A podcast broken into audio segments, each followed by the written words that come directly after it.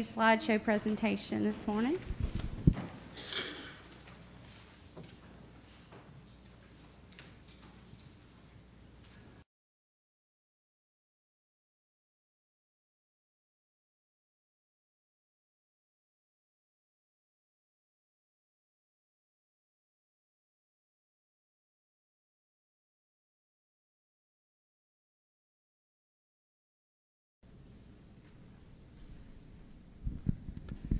Good morning.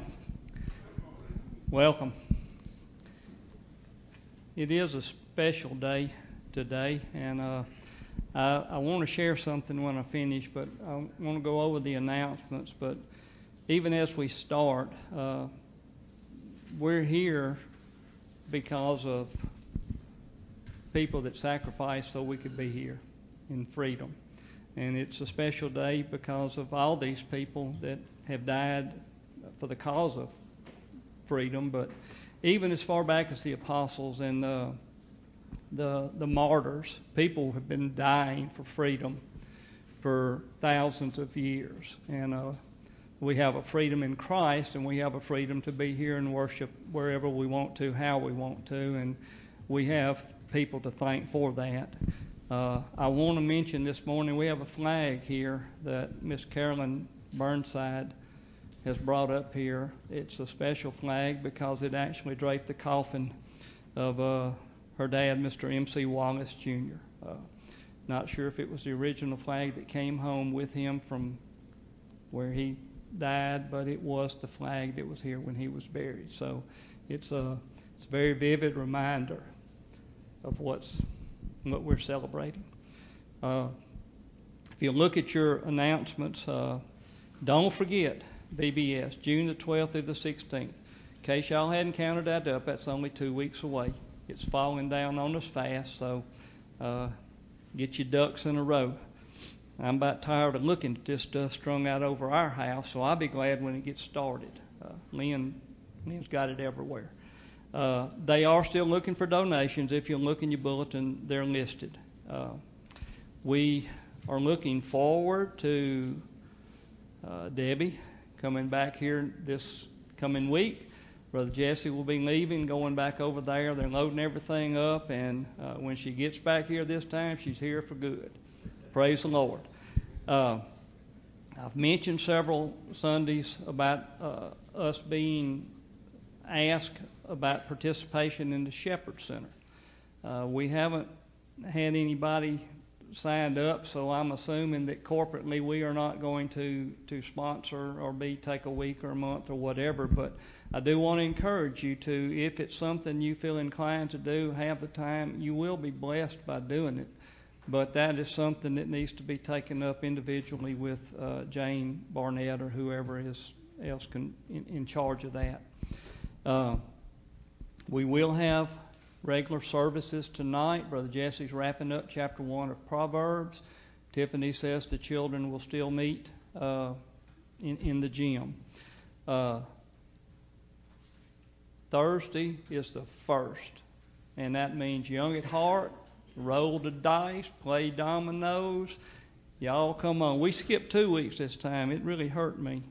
Uh, so uh, I mentioned last week about we have a an app that you can download. It's called Our Church. Uh, Hillary's worked very hard on that, and I know after uh, Michael's mom was hurt, we called and she posted that, and it all of a sudden the, the app just notified everybody who has signed up. You will see all of this information. Some there are some some smaller uh, prayer groups and text groups and stuff, but if the more people we can get into this app, the more we can disseminate critical information. And it was critical at that time to to get the prayer started. So if you haven't downloaded it, you can put it on your phone. It's a free app. And Tiffany, I'm not Tiffany, Hillary told me this morning that there is a place uh, in there for uh, where you can contact her it sends something to her email, and then if it's information that needs to be disseminated, she can put it back out to the whole to the whole group that has the app. So uh, I want to encourage y'all download it. Doesn't cost anything. You can put it on a PC or you can put it on your smartphones. And Lynn has a hold that up, Ephraim, uh, a red Magellan windbreaker that's been in their Sunday school room for two years. If you know whose it is, tell them get it. If it's something you want, get it. It's up here. So, uh, are there any other announcements? Uh, that I don't know about or that aren't in the bulletin?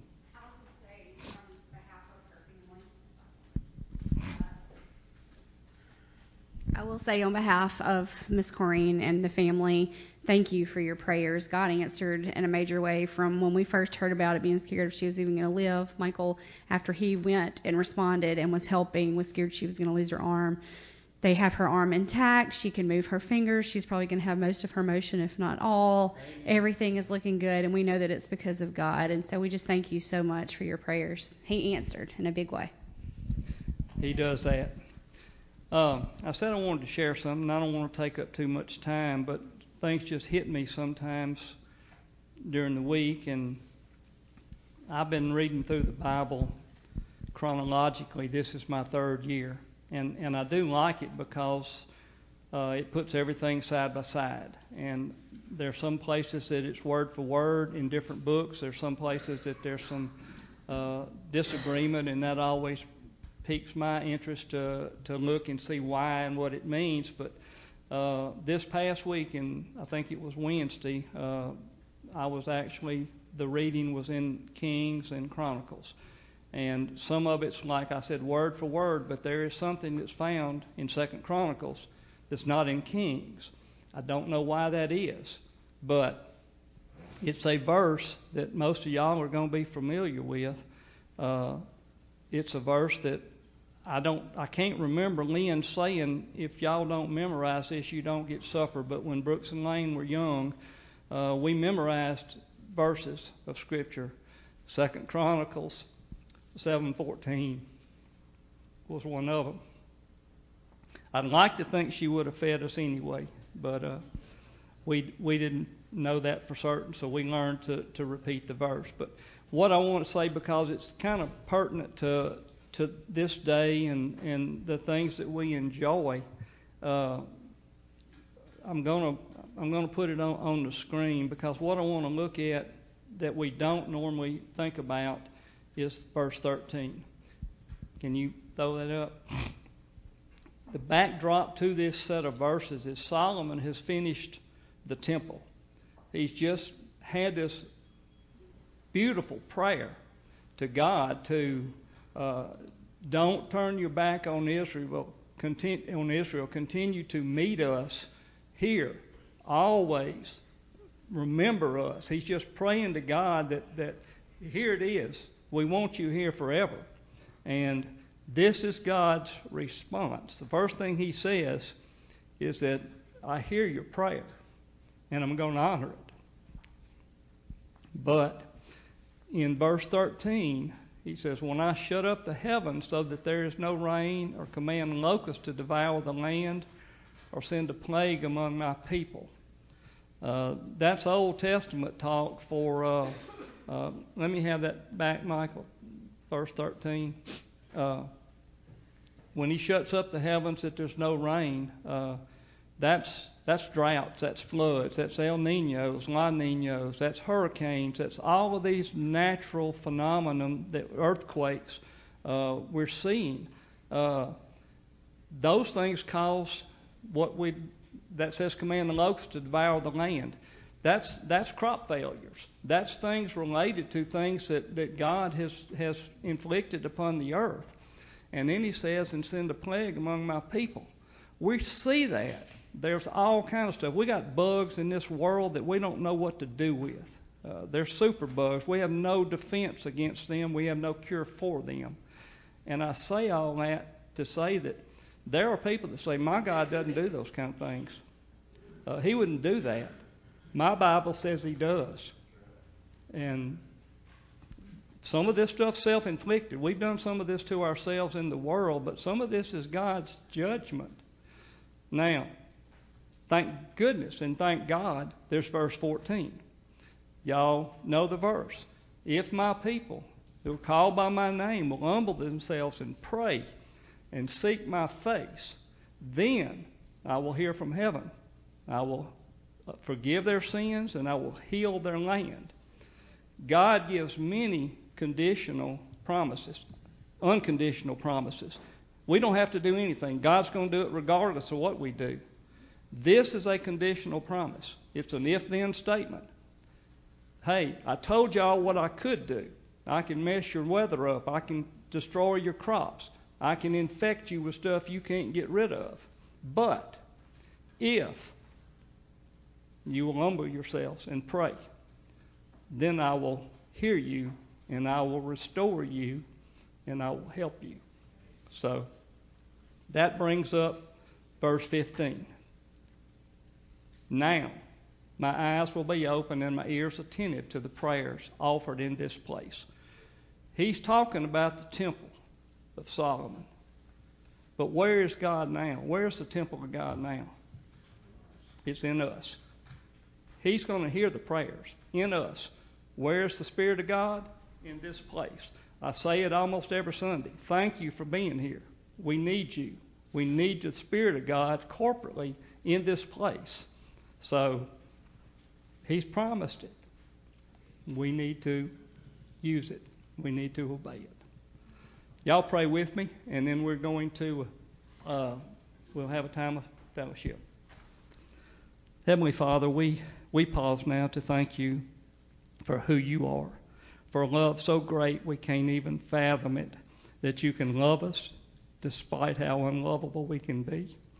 Thank you for willingness to forgive us no matter what we do, confession, repentance. Lord, you seek to have us back to draw us closer to you. Thank you for being a God that's trustworthy and faithful and long suffering. Lord, even now we want to thank you as we've honored those who have lost their lives, uh, obtaining and uh, pursuing this peace, this freedom that we take for granted sometimes. Thank you for pursuing us, and thank you, Lord, for the men and women who who actually did lose their lives for us. Lord, I pray that if we are ever called to stand firm, that you will help us to stand strong, that we would be for future generations what past generations have been for us. Bless us this morning. Speak to us through your word as Brother Jesse opens it up. Help us to absorb it, to obey it, and to use it for your honor and glory. We ask it in Jesus' name. Amen.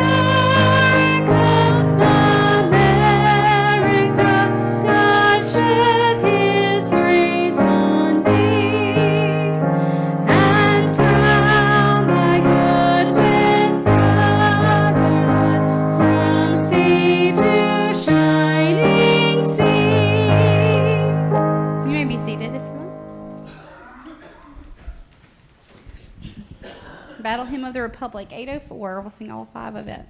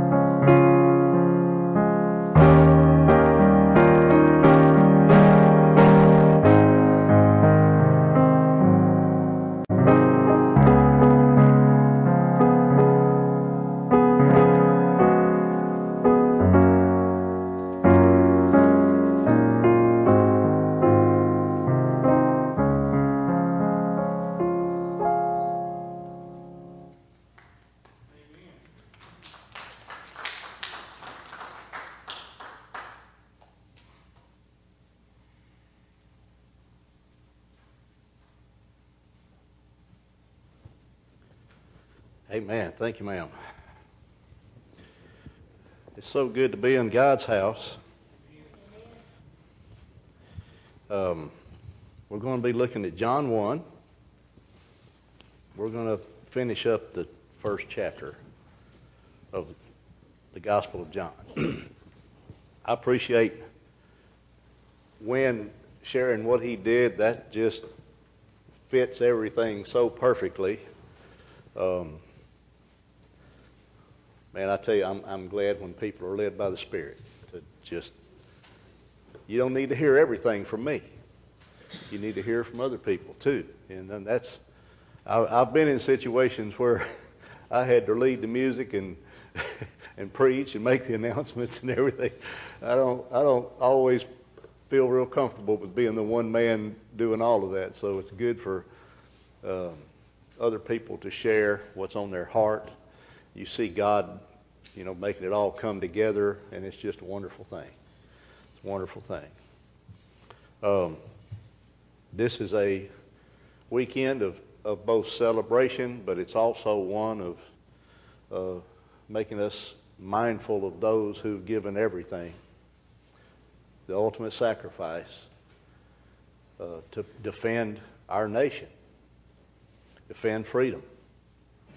I did not uh, lose anyone in that setting, but when I was in federal service, I did lose one officer, and I tell you what, it's just a, it's a something I'll never forget.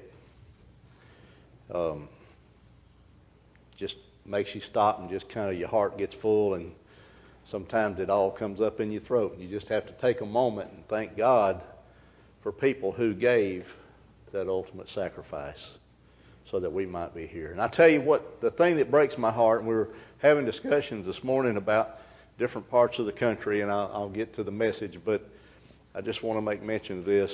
I, I've seen some things in our time in West Texas, and uh, every part of the country has its own subcultures and different kinds of, you know, uh, settings. But I not just there, I'm sure, but I have seen where young people just, you know, thank God they still do the Pledge of Allegiance every morning, but I've I've seen many young people who wouldn't even stand, much less cover their heart, you know, as the Pledge of Allegiance was being said, and and it, it breaks my heart. Yet I know, and the point is this: America you know, we can get really upset and passionate about that, and that's that's normal. That's good. But yet, at the same time, that's what America is all about. And there are people um, that you know that get passionate on both sides of, of issues, but yet I remind them that that's what America is about. America is about your freedom to worship, or implicitly in that, not to worship. And some who want to criticize Christians for wanting to worship and wanting to have what we've had for so long, being that we have the foundation in our Constitution, and to think, boy, we could talk about that for a while, and I wish I had that opportunity right now to do that. But because I'm big in political science, I, I could teach political science because I got enough hours there to do that. But I'm a big political science student. But it's not about politics; it's about our Constitution and it's about our founding. And I get passionate about people, you know, sometimes think that we want to get rid of our history. Well, uh, like someone said, if you have no history, you got no future. Because if you forget where you came from, you're not going to have anywhere to go. And so when you erase everything, even if we made mistakes as a nation, and I'm not going to preach on this, but I, I, just want you to understand. We make mistakes. Yes, we've made mistakes as a nation. Yes, we've made st- mistakes as a people. Yes, we make mistakes every day still today. But we need to look at those things and remember those things and not make the same mistakes again. But if you erase it all, then our children and grandchildren don't know what mistakes we made. And guess what's going to happen? History is going to repeat itself. You know why? Because that same sin that caused those mistakes that we've made as a people or any other people have made still exists and it's going to happen again. So keep reminding yourself if we erase history and try to forget something just to make us feel better now, it's going to happen in the next generations again. That's my soapbox for the morning. We need to remind ourselves that, and I like what Wynn said, way back to the apostles, many people have given. And I've, I've made that argument many times about why I believe this book and why, why I'm so passionate about it and why I'm confident that what we have right here is the Word of God.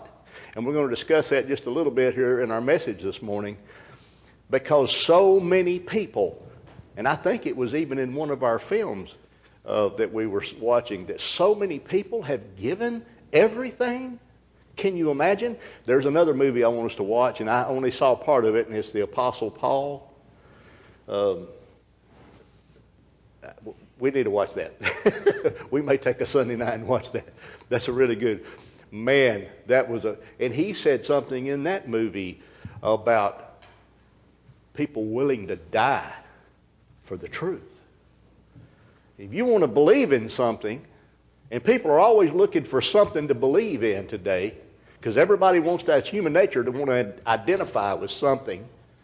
That's just what we do as a people. We want to identify. God didn't make us to live all alone and be loners and be lone wolves. No, God made us to identify and be together with people. That's why it's so important. But, man, I tell you what, if you want to find out what something is worth dying for, read your Bible.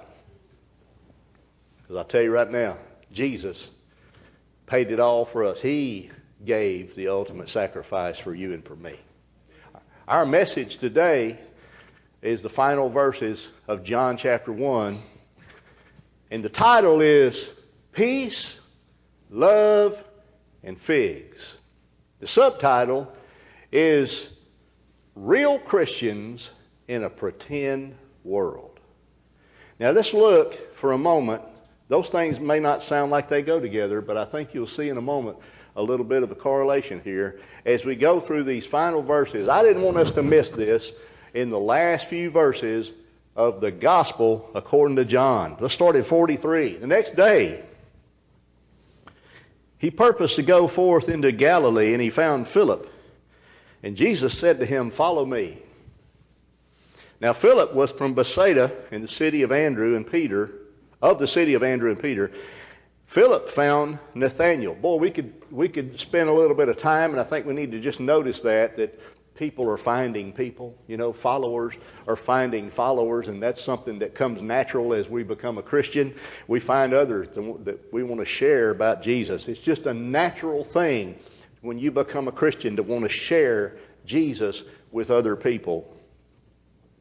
Nathanael he found Nathanael said to him, verse 45, We have found him of whom Moses and the law and also the prophets wrote, Jesus of Nazareth, the son of Joseph. And Nathanael said to him, Can anything good come out of Nazareth? And Philip said to him, Come and see. Now, just real quickly, um, that sounds sounds like a real rude remark but it, I, I, tend to want to think it's not quite as rude as it as it is just a, an amazement, just a comment, just an offhand statement, because you see Bethlehem was such a small place.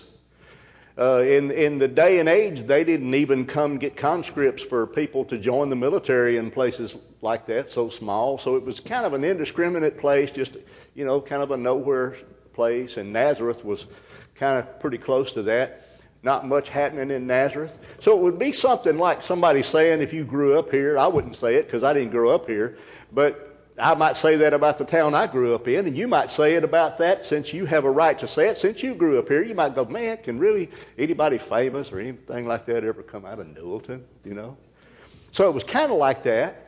It's not really a put down, but you'd have to have the right to say that. You'd have to grow up here, you know, right? So uh, that's kind of the way I believe he meant that. I want to think that anyway. So he said, Can anything good come out of Nazareth? And Peter, Peter, or Philip, excuse me, said to him, Come and see. Jesus saw Nathanael. Nathanael means God's gift, by the way. Jesus saw Nathanael coming to him and said of him, Behold, an Israelite indeed, in whom is no guile. That statement stuck with me a long time ago, and I think we need to examine that. But he said, Nathanael said to him, How do you know me? Jesus answered and said to him, Before Philip called you, when you were under the fig tree, I saw you. And Nathanael answered him and said, Rabbi, you are the Son of God, you are the King of Israel.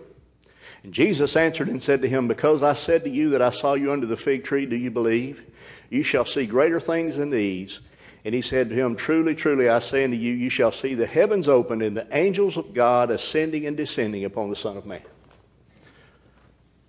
So, very quickly, what did he mean? Jesus made a statement. So, you might say Nathaniel had made some kind of offhand remark. So, Jesus, just being who Jesus is, said, Behold, an Israelite indeed, in whom is no guile. So, what kind of statement is that? What did Jesus mean by that? First of all, I think we need to know what the word guile means, don't you think? So when you define guile, basically you're going to say that uh, someone in whom there's no deception, there's no pretense, there's no false anything about that person. In other words, it might be someone we would describe today as someone who wasn't rude, but yet someone who was very upfront about what they, how they felt and how they saw. You know, just, just hey, that's the way it is. You know, that's just that's just the way it is. And there was no beating around the bush about somebody like that. And it, I believe it was a compliment in a very large way what Jesus was saying to Nathaniel, which means God's gift. I believe he was saying to Nathaniel, You're the kind of guy in, who, in whom there is no deception, there's no pretense in you, and you you may kind of have to see it to believe it, but when you see it, you're going to believe it. You know, just that kind of guy. And so when Jesus said to him, he said, "How do you know me?" I mean, Nathaniel's real honest. He's real upfront. He's real bold. Okay, Lord, how do you, Rabbi, how do you know me? And Jesus said to him before. Let me just read that one more time. Jesus said to him, Before Philip called you, when you run to the fig tree, I saw you. Now, what significance does that have? Hold your finger right there. You know what we're going to do. We're going to go back to the Old Testament, right? Micah 4 4. Hold your finger right there. Go to Micah 4 4. In fact, we're going to read a little bit more here. I want you to see. Let me just very quickly bring you up to speed, kind of like what Wynn did. I want you to see this. And he said in verse 1, And it shall come about in the last days that the mountain of the house of the Lord will be established as the chief of the mountains.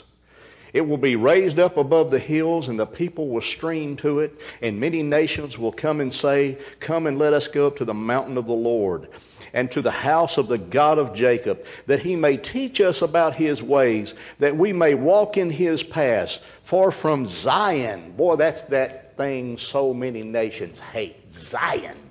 Yes, that means Israel. Zionists. Oh, they have disdain for that. From Zion will go forth the law, even the word of the Lord from Jerusalem. Yes. And he will judge between many peoples, render decisions for mighty distant nations. We're talking about the millennial kingdom here. Then they will hammer their swords into plowshares and their spears into pruning hooks. Nation will not lift up sword against nation. And hallelujah, look at this. Never again will they train for war. I could not let that go unread.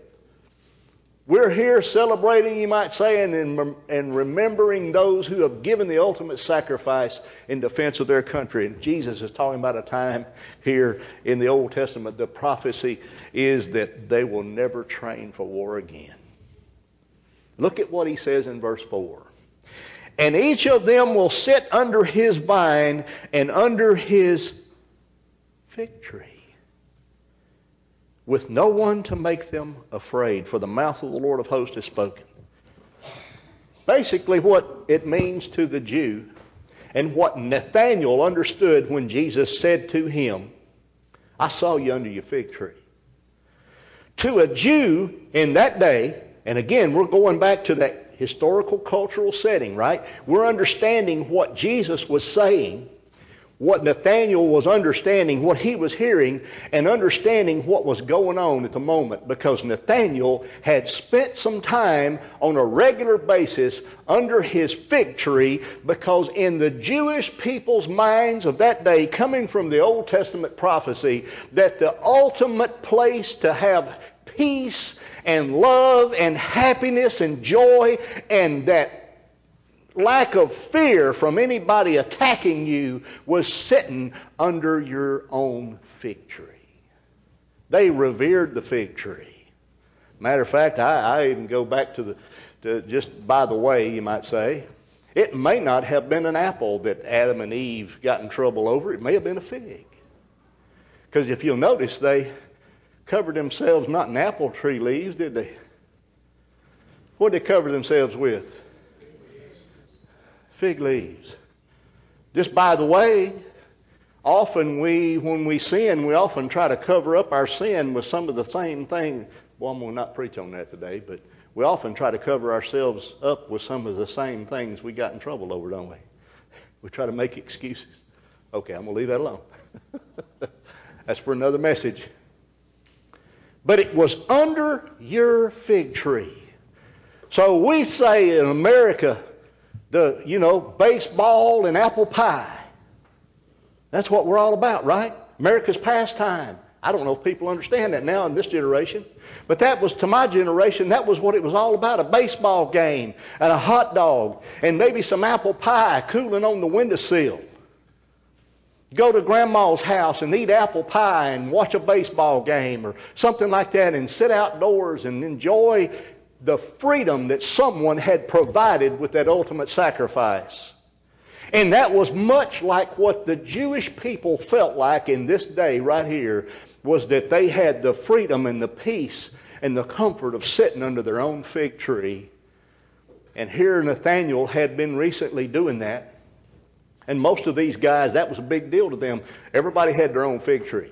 They all, they all, if they had anything at all, they had a fig tree that they could sit in in peace and comfort and all the leaves and everything under their own vine, you might say, and all this would just kind of cover them up. They could go sit there with the Word of God, which was the Torah, the law, and they could sit there in peace and comfort and safety and read the law of God, which we might equate nowadays to the Word of God, and they could sit there in peace and safety and meditate on the Lord. Now, they didn't have the indwelling Holy Spirit like we do now, but I'm sure there was a very special measure of comfort and peace that came about by reading God's Word because you can't read God's Word without getting something from it. I'm just telling you right now. It was just an amazing thing. And Nathaniel had been recently sitting there under his fig tree, enjoying the peace and safety that God had provided them. And I believe with all of my heart he had been praying for what Micah had talked about the coming of the Messiah, the Son of God, the King of Kings. And now he gets to meet him face to face. And when Jesus said, when he said to the Lord, How do you know me? And he said, Before Philip called you, when you were sitting under your fig tree, I saw. And it was more than just I saw you from a distance. I'm the one that you were meditating on. I'm the one that you were praying God would send the Messiah. I am the Messiah. And immediately, with that gaze that only Jesus could have, that was piercing and went straight into your heart, he knew exactly that the person he was speaking with at that moment was the same one that had met him in that special experience under his fig tree as he meditated on God's Word. I believe that with everything that I am. Oh, that was precious to him. And how that was precious to anyone and should be. That gets me excited. None of this stuff is just happenstance. Boy, when you dig up all those things, it starts getting real to you.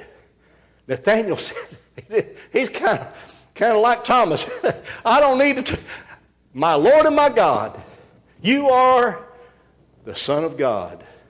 You are the King of Israel. He knew him. And when you come face to face with Jesus in an experience with him and a salvation experience, you're going to know who you are believing in. Now, what does that have to do, with peace, love, and figs? Well, I love the part about the figs, but real Christians in a pretend world, how does that come in?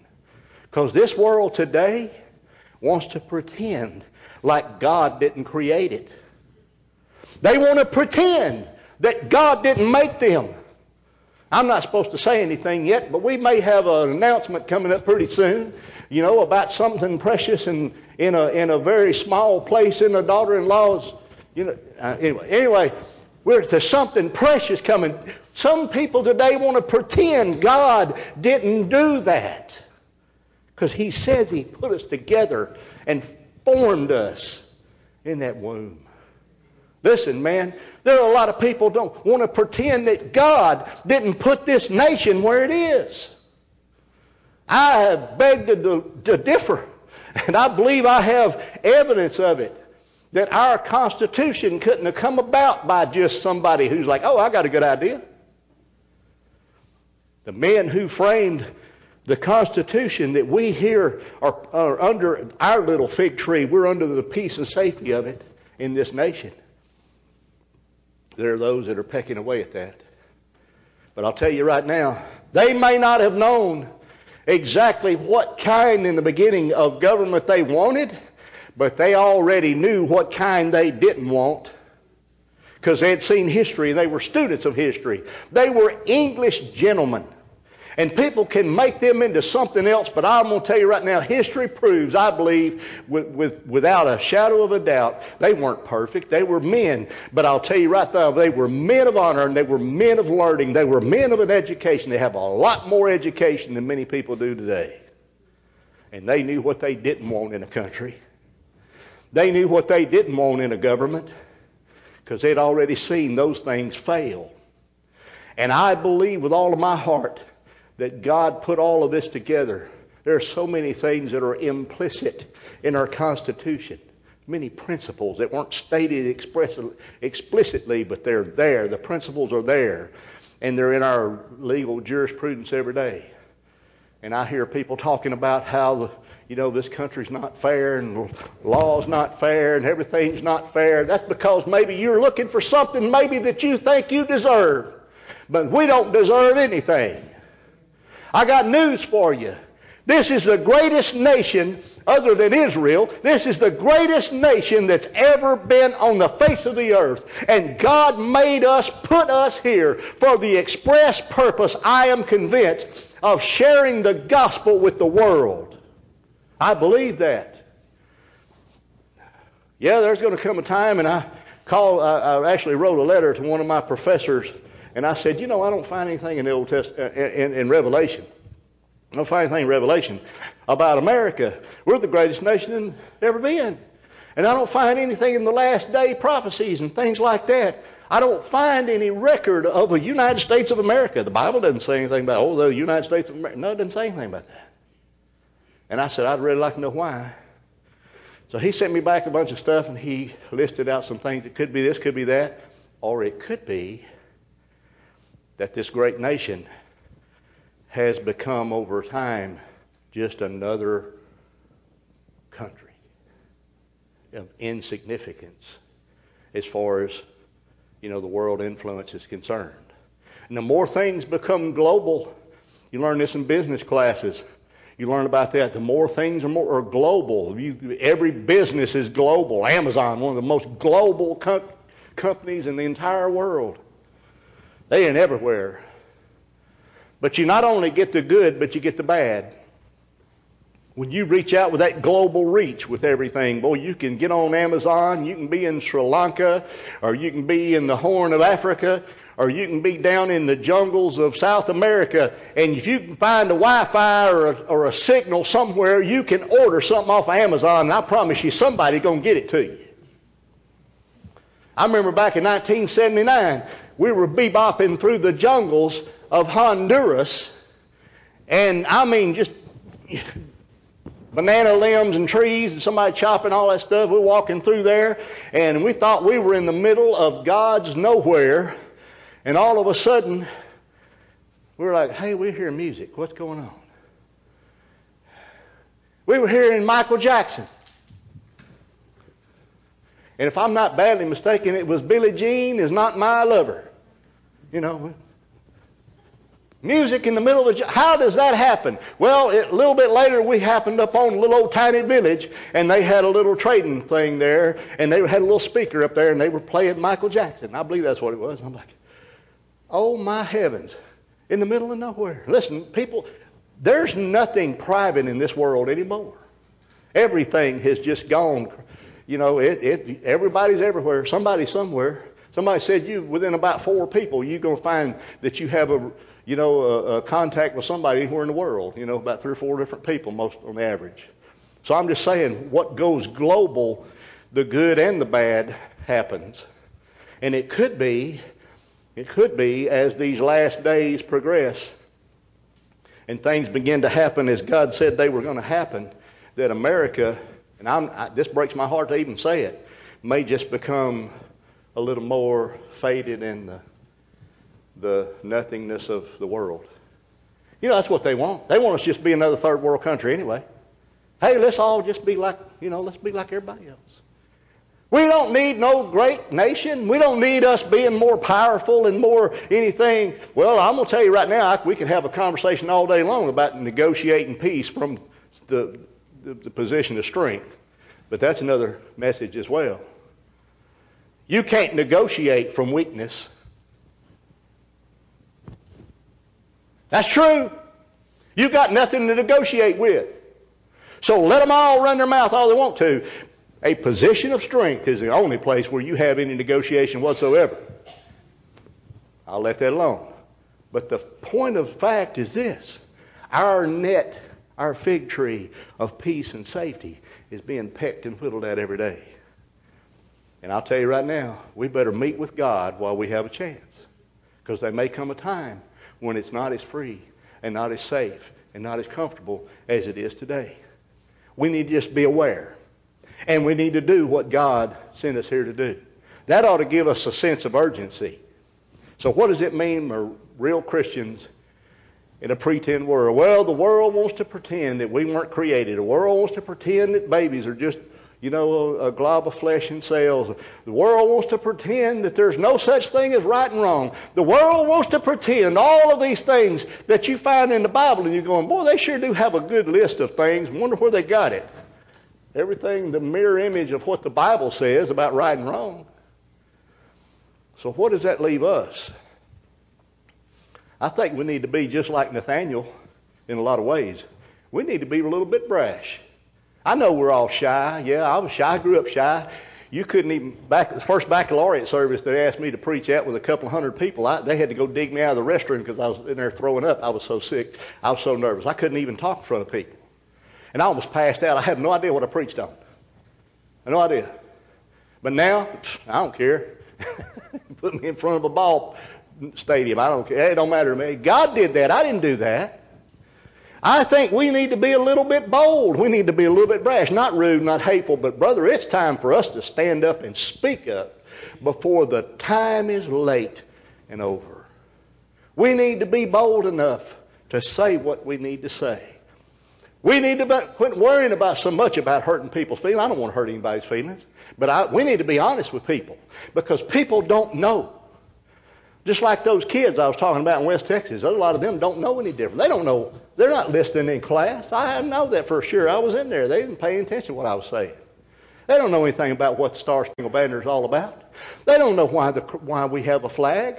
What, what that flag? Why not? Well, let's just go have us a flag with a with a puppy on it or something. You know, they don't understand the significance of those things because they're not being taught at home and they're not being taught in school because they're not listening. Not because the teachers are not teaching, they're just not listening. because they don't see any reason to do so. And so we have a generation of people coming up that are not learning the things that you and I already know. They just are not learning those things. We don't need to be mad at them. We just need to be bold. We need to teach them. We need to help them. We need to stand up and speak up when the chance comes about. Don't be hateful. Don't be rude. Of course you won't. I know you won't. But we need to be bold and say, no, no, hold on. Let me take a minute out of my day to set that record straight. and do it. People need to understand. Maybe you need to write a letter some, to somebody. Maybe you need to, you know, get involved in something. Maybe I don't know what it is, but real Christians need to be real Christians today. We don't need to have any pretense about us. We need what you see is what you get. Because if we're ever going to be able to have peace and safety, well, I said it's going to be a short message. We're ever going to be able to have a peace and safety under our fig tree. This is it. This is our fig tree. This government, this, I don't worship the government. But we have a government that's, that was created for the purpose. You know, you can disagree. You can be a devil worshiper. You can be a heathen. You can be an atheist. You can be an agnostic. You can be anything you want to be. But you know what? What provided you the opportunity and the freedom to do all of that? This Constitution that we have. We don't need to go making it into something else. Everybody already has equal opportunity. The equal opportunity is already in the Constitution. You can't get more equal in something. There's no such thing. Well, I need more equality. Well, there is no more equality. Equal is equal. If it's not, then it's unequal. Amen? yeah, I said that. I meant it too. You can't be, oh, we need to be more. E-. No, you don't. You already have it. It's already there. God made it. We need to stand on it. It's our tree. We need to have that peace and safety. I'm not worried about my peace and safety near as much as about, I am about those little grandbabies that are coming along. Because they're the ones that are going to need that peace and safety. Real Christians in a world of pretense. They're pretending. They think they know it all and they don't know anything. I'm not being ugly, I'm just being honest. The truth is the truth. Boy, if there ever was a time we need to show them Jesus, it's today. God loves you. And I'll say to you, if you're watching this, God loves you and He wants to save you. He wants to be your Savior today if you'll give Him the chance. Let's all stand.